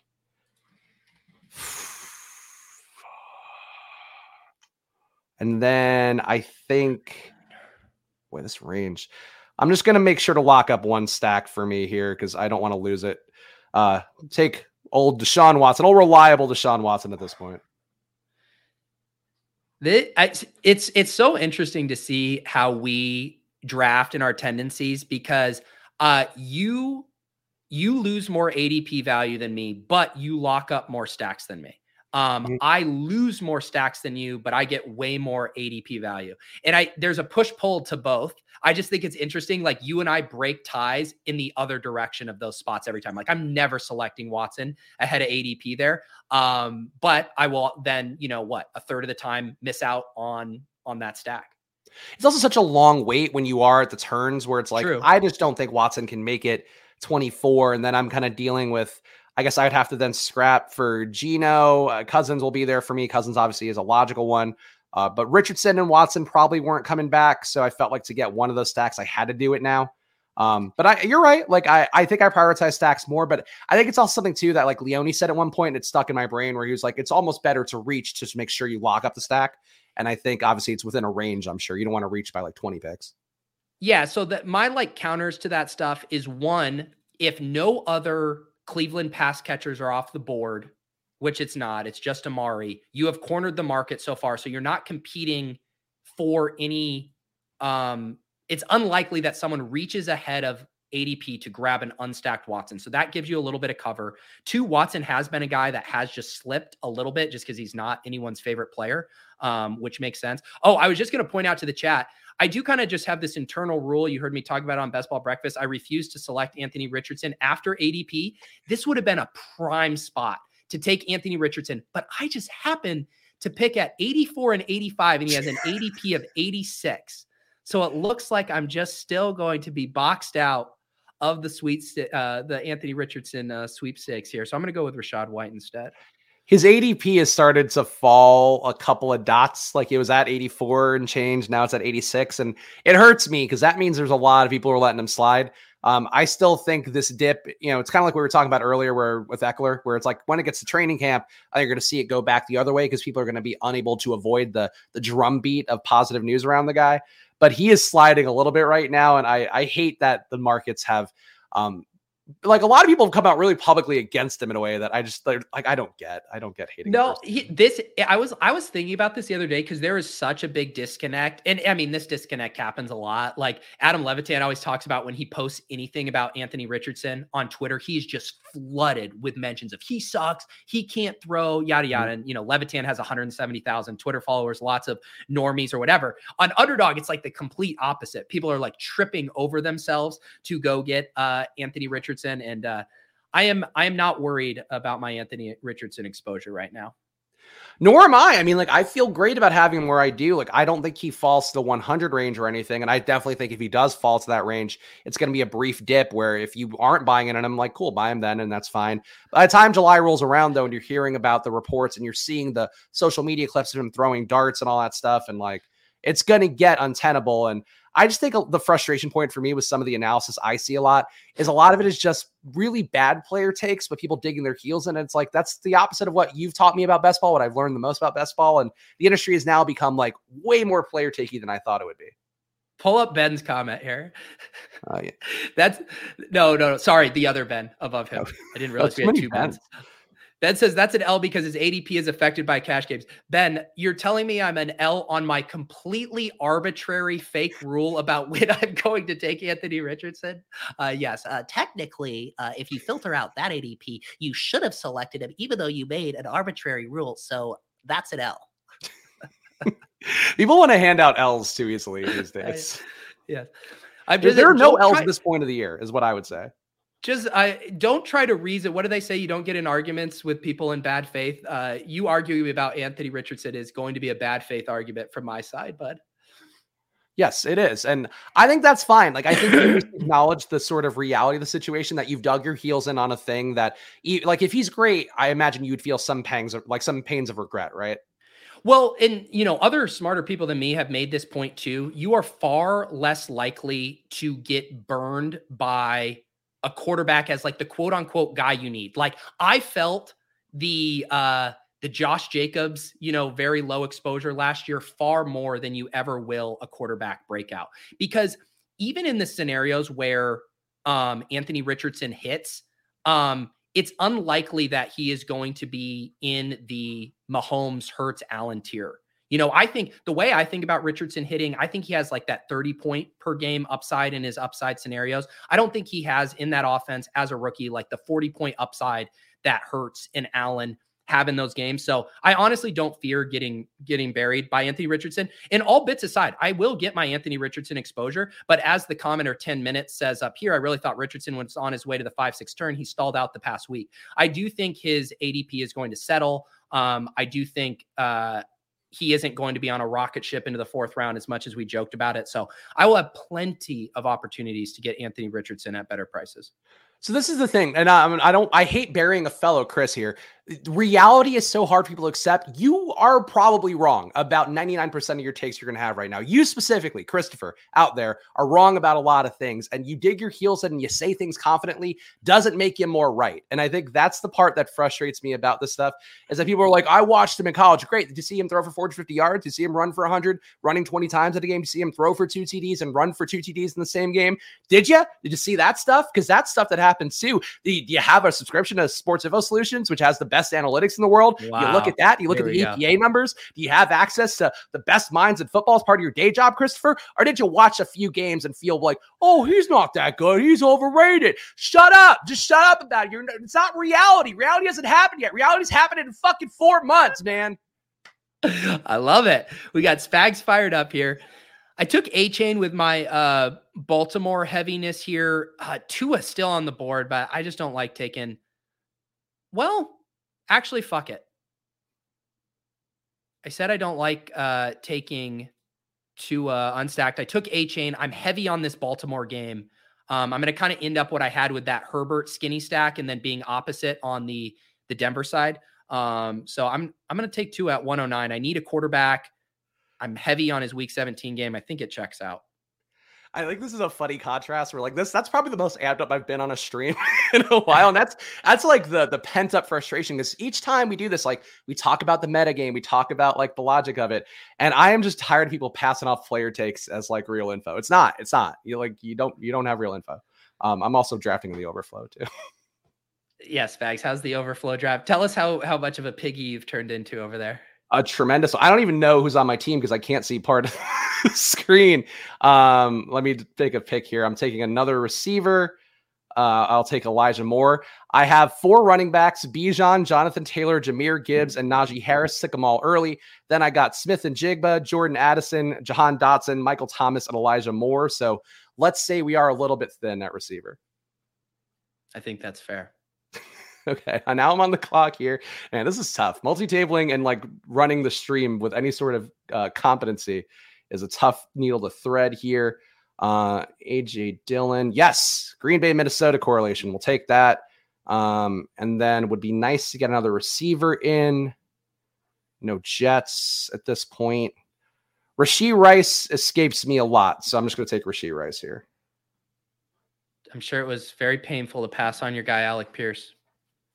How what percentage of your Anthony Richardson teams have uh, Alec Pierce? Um, I think I am at. I mean, do we want like including the puppies? If we include the puppies, mm-hmm. it's going to be pretty ugly. But I'll, I'll pull it up. Uh, let's see. Exposure. So I usually don't take an unstacked Pierce, and I have 37% Pierce across okay. everything. Uh, Gavin has a fun question in in the chat here. Yes. If you had a crystal ball and could reveal the points scored for one player on week 17, who would it be? And I'll just frame this. Last year, this kind of question came up and we talked about it. And we we agreed that like a Chiefs wide receiver would have been the best one to know just because there was so much uncertainty in that wide receiver room. And if you could kind of know the outcome of one, it would allow you to play that. Um honestly, like I think you could make a really good case for Anthony Richardson. Um, being one here. it would be the most valuable for me to know at this point.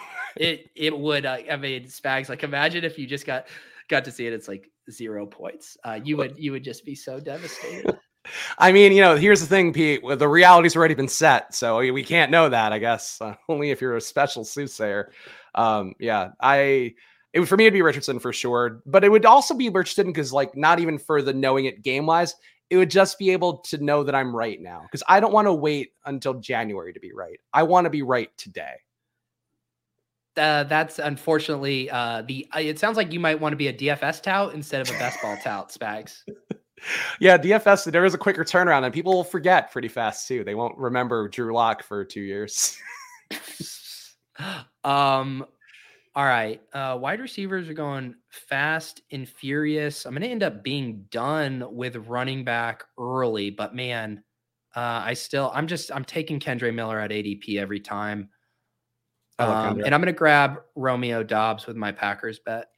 So that's oh, so that's the thing to point out. Um, Christian Watson has not been working out with Jordan Love. Romeo Doubs has, and apparently they worked out also last summer too. Um, I don't know what the deals with Watson. I was kind of looking for some positive Watson buzz because I love Watson. Again, another guy who stands out. He and Pickens, in terms of rookies, were the great EPA guys per target last year that I would expect uh, that should port over this year. But it's weird to me that Watson's not working out with like his fellow young teammate because that's the kind of thing you always read every single summer. Let me um, first of all, Ben, just relax about find a new slant, but this guy wants to talk about Richardson's ADP more than anything in life. Um, a few, I want to push back on a few of the the people wanting to flip over the cards. I think it's bad to flip over the cards on a first round guy. I see Bijan and Chase. You want a guy where that information is a, having a trickle down effect and helping you make other decisions as well. So I do think you want to pick like a quarterback um, in an ambiguous spot, a wide receiver in an ambiguous depth chart, or same with a running back. Like the a Bears running back Spags, I think would be a really good one. Like hmm. maybe you say Khalil Herbert, like that one, I think would give me a lot of information about D'Onta Foreman, Roschon Johnson, and like how good the offense is. Maybe like I want something like that that gives me information in multiple spots.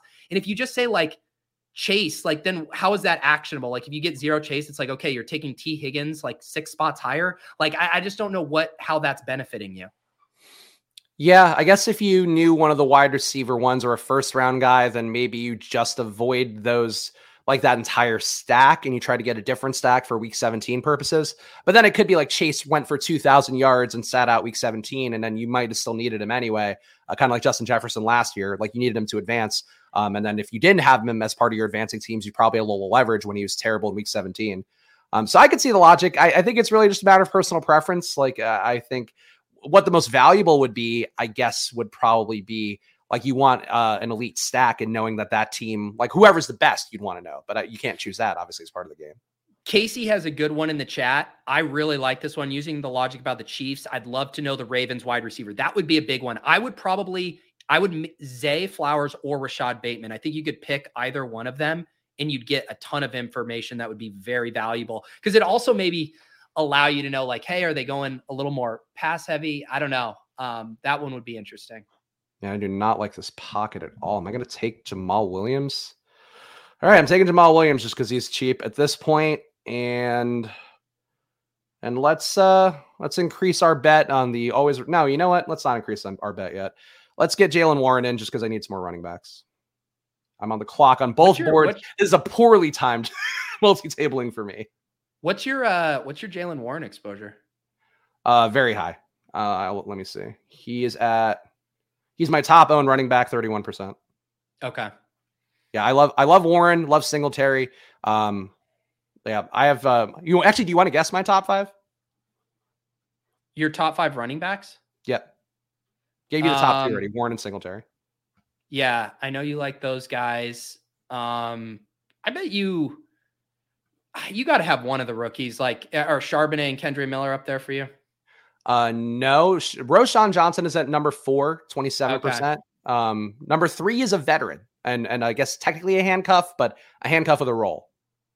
Um, this is you're you're off your uh your Jags running back bullshit. I think. I'm, I'm um, gonna be on some Tank Bigsby bullshit, but no. Is it is it AJ Dillon? No, Elijah Mitchell is my number three. Oh, okay. 20%. That's a good one. Yeah, and then Achane is number five for me at 26%. Kendre right behind him at 22. But I've made my bets on like zero RB guys, and I I think the portfolio is looking kind of good for me right now at running back. All right. My my big board ones, like I, I don't want to again, I can't I don't know the reality, P. I don't know the future. I can't do that. The soothsaying like some out there. I think my odds winning the big board are exponentially higher than the average bears. Than the average what? The average bear, so to speak. That, that expression. Exponentially higher? Why? Yes. Um, because I nailed every rookie who landed in a good spot, and like I got the guys right, and I didn't take any of the like the weird guys that kind of got steamed up. So I got a lot I, of really good value super teams. I'm just going to nitpick your use of the word exponentially. Uh, you've maybe stacked slight edges there. Uh, exponential is, is probably a bridge too far. Well, expo- well, what's the average person have a chance to win at? Like point fractional percent. So. Even, even the best player in the world, uh, the edge is going to be small the way the pod luck works. So I hate to knock you down a peg, Pat. No, you're allowed to. Um, I just feel I feel out of all the drafts I will do this season, perhaps besides the one I did on Peach Stream yesterday, I'm most confident in my big board teams that I think one of them, one of those little fishies, will will swim to the water. All right, Spags. I'm well. The, I'm going to make my obvious pick. The obvious pick is Jordan Love um, to be my second quarterback with Aaron Jones, Watson, and Doubs. Um, I think I'm going to get my first. Oh no, this isn't my first share. I didn't even remember taking him in another draft. This must have been the first draft I did with Pat. Um, I'm going to get a, a, share of Sam LaPorta here with my Amon Ra St. Brown. No Jared Goff, but uh, get some of these Lions guys here. Okay, I respect that. I also need to look at what I'm doing on this team because I'm good at QB, good at running back. Because like this other team that I drafted, Pete, the overlay team is like such a hatchet job that I have to like pay a lot of attention to make sure it's like even okay. Um, this team, I feel like I, I think I'm mostly taken care of. I got my stacks, so I should probably just be taking like value guys. Sounds like you got it figured out. I, you know, I have confidence in my. How confident are you in your drafts? Like, I know obviously you're talking about sort of the non-binary nature of it. That even if you draft a good team, it's still pod luck. It's not even just that first draft pod; it's every pod you get after that. But like, how confident do you feel when you draft a team where it's like, do you mark it as like this is like a special team? Because I put an X next to ones that I'm like, crush this draft. I'm t- I mean, I I've personally found it's like similar with DFS lineups. I've n- never found um actually the DFS analogy is probably better than it is for best ball, but it's like a lot of times when you love how a lineup fits together or feels, it means you're actually probably being too comfortable, like eating too much chalk um or not being um, levered enough as far as giving your chance of path to first place. My um, some of my best teams have been teams that I didn't like at all. Like the team that Beimfohr and I had that finished top 10 in Best Ball Mania 2 did not have a single league winner. No Jonathan Taylor that year. No Mark Andrews. No Deebo Samuel. No Cooper Kupp, Literally not a single one. I didn't even look at that lineup until week 16 when Beimfohr was like, I have no more shares left in Best Ball Mania. And I was like, wait, I just looked. We our team is is still live here. So I do not think we're actually good at predicting which lineups are going to do well. Um, I think it's just a feeling, and the vibes can be good because it's clean, but there's no uh, correlation to what we like and how it performs. Okay, I think that's a fair way to look at it. Um, I think it's more to me like, did I get premium stacks? Did I get value guys? Did I get players who I I think are better than the other average players at some sort of value? Um, but I, I get it. Like, I think you're probably right that um, Yeah, like if you build a really good DFS team, like Pete's talking about, they're probably pretty cashy for the most part and probably going to be duplicated a lot. Whereas like the teams you're talking about, like again, if you didn't have Justin Jefferson or didn't have Jalen Hurts, that got you different from chunks of 40%, 35% of the field. Um, so I guess it's different to have like what's your best tournament team in week 17 versus like what's your your best holistic team. And I'm not saying that you can't say, hey, I crushed that draft or I executed the things I want to do with stacks. I'm just saying there's no um, way to actually predict that that's going to be the teams that do well. All you're trying to do is make as many solid teams as possible and then hope you run hotter than the goddamn sun. Yeah. Oh, here's a good point. So, line of scrimmage, a top three finisher last year in Best Ball Mania 3. Put a star or meh. Hilariously, it was a meh team that ended up third in BBM 3. The ugly ones are usually the ones that surprise. Yeah. I mean, I guess that makes sense because they are the contrarian ones for sure. There was a the the team I had go far this last year in Best Ball Mania, it was a team we actually drafted on ship chasing, and we all hated it when we drafted it live because it was a piss boy room and we were getting sniped on all of our guys, and it had all this good value on it.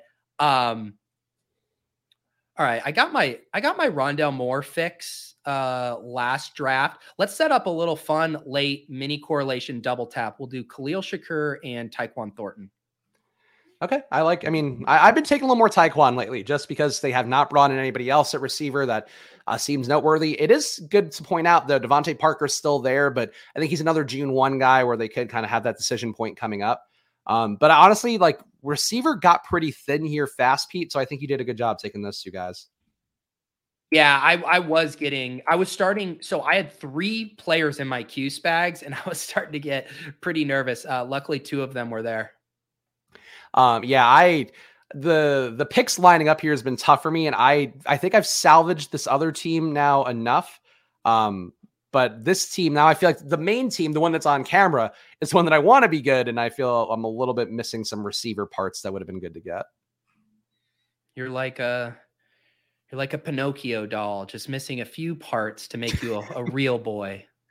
You know, what would help me be complete, Pete, is if people were to subscribe to the channel right now, hit the like button, and of course, leave a comment on both this stream and the stream that we did on Pete's channel. You can see the other thumbnail. I didn't get a chance to swap those, but go do that right now. Every comment you leave on one of Pete's Best Ball Mania 4 streams, I guess one comment per video, gets you an entry to win $1,500 combined going to three different people. So uh, go do that right now. I've seen a lot of comments coming through, but don't forget to comment on the old videos too, uh, because Pete, you are a generous man and you deserve every free comment you get. Uh, are we? Am I correct? Am I doing the math correctly that we're 20 subs away from 2K on the Splash Play channel? Yeah, we were 30 when we started the morning. So yeah, we're now we're now firmly in the hunt. All right, we got hundred and what 80 people watching right now. I'm guessing there's at least a handful of you who aren't subscribed. Get subscribed to the channel. Uh, this this channel is going to be at 2K subs by the end of the day. I'm calling it. Might as well get it over with now. I hope so. I'm excited because I think 2K to me was always a marker that you know puts us a little bit ahead of the curve of where we should be, and uh, the content's not stopping, guys. We're going to continue to grind this out um, all off season long, and apparently, I'm going to grind out some Texans for no particular reason because uh, I got thin at receiver. I might take Stroud late, actually. Some of those rookie quarterbacks were hanging around a good bit in this draft.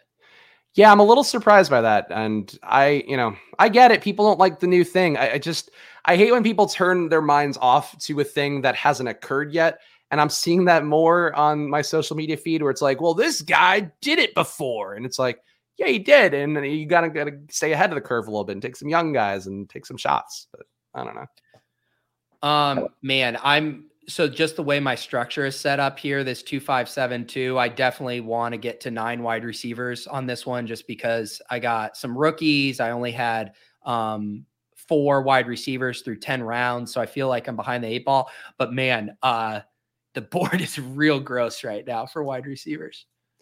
Yeah, I, I will say if, anybody wants to really tail me on these, and of course, if you want to fade, go ahead. Slayton usually free, though he goes in the 17th here. I think he's a good receiver to get. He was good last year. He's the only outside receiver they have and a team full of slots. Uh, Terrace Marshall, I would still take late. Um, who else? Yeah, I think those are the two that really stand out. Tillman's also pretty good too, but hopefully, hopefully Tillman will be there for me. Um, yeah, I think yeah, I'm going to lean into correlation uh, for these uh, two last picks for me. two guys that I have not selected. I can't really imagine myself going out of my way to select them under any other circumstances. So I am going to select uh, Deonte Harty. I'm just going to take both of the kind of Bills um, wide receiver three flyers here in Khalil Shakir and Harty. Hope I nail on one of them. And then, you know, I did end up kind of boxed out with Tua. I ended up with just Tua and Achane. I actually think almost similar to like the Josh Palmer thing, where you're going to need an injury for him to to really get in your lineup. But I'm going to grab Braxton Berrios, who was pretty mm. good on the the Jets. I think he will have a role in the slot. And then if something happens to Waddle or Tyreek, I think he could give you a couple usable weeks. I mean, you saw Sherfield have some okay weeks last year, and he's not very good. And I think Berrios is an improvement who should be uh, more reliably in the mix. I think Berrios is a nice pick. And if you were a three tight end guy, I still think you should take Durham Smythe. I know people saw the Tyler Kroft signing for Miami and were like, oh, he's he's going to do it. Durham Smythe's got a, a, new contract. He's a great blocker. He's going to be out there a lot. And like combined, he and uh, Gesicki last year had like, I think seven touchdowns. So if Smythe picks up like five of those, that'd be pretty good. Yeah. Do you mind if I ask answer this quick uh, underdog cardio club from Raise It earlier? Um, yeah, the the promo just dropped. So uh, underdog cardio club is back for this year. He's asking about the grandfathered in part. So I don't know, raise it if you were in it last year, but it just means that to get in the club, you have to do, I believe it's seven um, drafts in the upcoming month, uh, cardio club. And then you get in and start receiving rake back. Um, everyone who's already in from last year is already going to get start getting rake back on their their entries right away. That's great deal. Great deal to get some of that money back. And if you if you have the time to do it, although I do wish Pete that this could have been the year we just tracked our Apple Watch stuff and I could have done it for weightlifting every day. That would have been nice. yeah, exactly. My heart rate goes up. I'm hitting 120s, lifting fast. I got um my uh my home my my garage gym setup is is almost right. complete. Like not how I want it in my its final form, but I got the rack and the bench and uh my bumper plates. So I'm excited to uh to get after it. I mean, for me, uh, having a home gym was like a, a pretty big addition to. Okay, well, I drafted him right. Why is I hit the button on Stroud and it's not letting me take Stroud? Why? I don't know. Because you're not on the queue. clock. Oh wait, this is very odd. Hopefully, he'll land where he's supposed to. Do you have? You don't have positional limits set up or anything, right? No, no. Well, let's see. All right, let's look at completed here. Let's refresh. Wow, what it. a sweat here. yeah, okay, all right. He, got, got in there. He got in there. I think I, I, have noticed a bug at the end of the draft. You know, when it hits zero, it doesn't show the the last pick. Uh yeah, actually I have seen that recently too. So I guess that that could be it. Um, why did I take a fifth running back in the overflow? Let's read the teams, Pete. You want to read yours first as I pull it up? Yeah, um, I was just naming it real quick here. Um, Okay, so this team has Tua and Jordan Love at quarterback, value hounded Tua, despite not having Waddle or Tyreek, which I don't like, but still like Tua here. Uh, running back Austin Ekeler, Aaron Jones, Rachaad White, De'Von Achane, Kendre Miller seems like a perfectly solid running back room. Wide receiver, we were behind and had to make up with quantity. Amon-Ra St. Brown, Christian Watson, Jordan Addison, Zay Flowers, Romeo Doubs, Khalil Shakir, Tyquan Thornton, Deonte Harty, Braxton Berrios. A lot of correlation in there, a lot of rookies, and then tight ends. Mark Andrews, Sam LaPorta. Definitely like that pairing of an anchor and then a high upside rook. And my team here, which I bravely fought through two drafts at once to put together, is Sean Watson, Kirk Cousins, CJ Stroud at QB, running back, D'Andre Swift, AJ Dillon, Jamaal Williams, Jaylen Warren, Devin Singletary. Maybe should have taken one more running back. At wide receiver, Justin Jefferson, DK Metcalf, Amari Cooper, Michael Pittman, Rashee Rice, Van Jefferson, John Metchie, and Nathaniel Tank Dell. And then a tight end, TJ Hockenson, David Njoku. Uh, who who won this one, Pete? I feel like I again I think again we both built good teams, so that at the end of the day, that's that's the goal, right? I think it would be more instructive to uh to pull up your you know the uh the other draft that yeah you were paying okay, attention to. That. Let me, let me uh, so you were you were kind of in a similar spot as me, Spags, in that last one where you had. Well, talk me through. You did get the CJ Stroud value talk me through why going three QBs there. And this is from someone who's done multiple three QB builds when he probably didn't. So I'm not I'm not attacking you, but I am curious the CJ Stroud pick there after spending two top 100 picks at QB. it was just because I had so many Houston players at that point and nobody at running back I think was going to materially change my my impact there. Um, I guess you could say I could have just volumed it up and added one more running back, but I had two Houston receivers and Singletary, so I believe enough in Stroud that I think he's going to have ceiling days more than people realize. Uh, but that's the main thing for me is like I didn't take an elite QB. Um, I did take two QBs in the range that would normally be pretty good for a two QB build. Uh, but Stroud, I just think is undervalued. So it was it was a luxury pick for me, but maybe a luxury I didn't have because my running backs. Um, here's my other team that I drafted, so we can compare. Uh, QB, Geno Smith and Derek Carr. Uh, had to reach a little bit for Derek Carr to make sure I got him. Running back, Bijan, Jonathan Taylor, Jahmyr Gibbs, Najee Harris, and Zach Evans. At receiver, JSN, Jordan Addison, Jahan Dotson, Michael Thomas, Elijah Moore, Alec Pierce, Rashid Shaheed, Mecole Hardman, Darius Slayton. Then a tight end, Sam LaPorta and Juwan Johnson. And I believe Sam LaPorta was an auto draft. Wow you i normally i thought you like to uh, leverage my sam laporta pick um, by taking uh, who's a dusty uh, tight end on the lines but no yeah uh, i think it works yeah, I think Laporta is just a nice value at this point. Laporta is one of those guys who's going to get steamed up a lot. He's been crushing apparently the camps and all that stuff. So um, I think he's a guy that looks pretty good, though. I probably could have not taken him and taken some other receiver, and I guess taken Fant late, but the brain function wasn't there enough here for me at this point of the draft.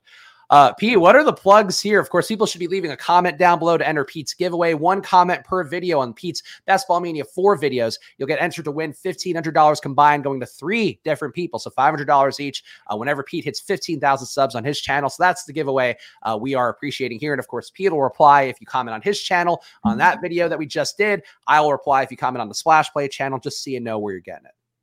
Uh, yeah, and I see a bunch of you guys' uh, cardio club questions. I'll uh, I'll happy I'll happily answer those in the Discord here. Um, other plugs, like Spag said, I do have the playlist still going on my stream. So if you are behind on comments, um, you can catch up. I make it very easy for you putting all of the videos in that single playlist. I'm guessing on ship chasing tomorrow night we'll be drafting. Um, I don't know if we have anything else to do other than draft. Um, yeah, I think that's uh that's mainly it. I'm also going to be recording it's going to be pre-recorded but released either tonight or tomorrow. Um, it's about the Best Ball Data Bowl that I'm going to be hosting uh, with the guys over at Fantasy Data Pros. Um, and so we're going to kind of break down the competition, talk a little bit about the state of best ball analytics and stuff. So if you are inclined to want to kind of get your hands dirty with some data or just interested in this contest, which is open to everyone, keep an eye out for uh, for that video. Sam Hoppen is going to join us on there too. Really sharp uh, data analyst with best ball data. So I think that'll be one to look out for. And if you are looking for some inspiration for that too, I saw that Pete mentioned the GitHub is accessible too, so you could look at the other entries, uh, figure out what other people are doing, and go with that. And on the way out here, Christopher Davis, you're a fucking idiot. You're a fucking dullard and adult, and I hope you change your first name because I'm ashamed to share it with you. But for all of you guys, I'm not ashamed to share Splash with you again. Subscribe, hit the like button, leave a comment down below. Follow me at Chris Spags. Follow Pete at Peter Overzet. Follow the show at Splash Play Pod. And dare to think differently. Dare to not be a sheep like Christopher Davis, guys. this poor guy. right? Right, Pete? I thought you were going to end the show. You you wanted some positive reinforcement. I will just say it's nice now because I had the rant on Splash Play again. Was it Paul last week? Mm-hmm. Was that already last week where I just lost my goddamn mind and then you lost your mind today? So it's nice if we just kind of ping pong it back and forth. Yeah, now, yeah. See who we're going to lose our minds about next week. That's the fun of Splash Play. We'll see you guys then. Enjoy your weeks. Good luck.